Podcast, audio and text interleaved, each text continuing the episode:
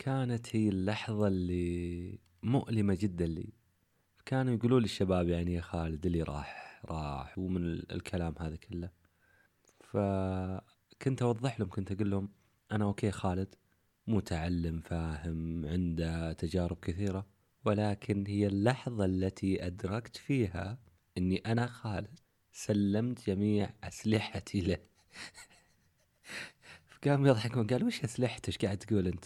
كنت أقول لهم أنا كنت مسلح أن لا أجعل أي شخص يعني يدخل روحي ويتعبث فيه إلا هذا الشخص هو اللي تمكن. هذا هو الشخص اللي تمكن أنه يدخل في كياني وأحبه وأقدم له الأمان.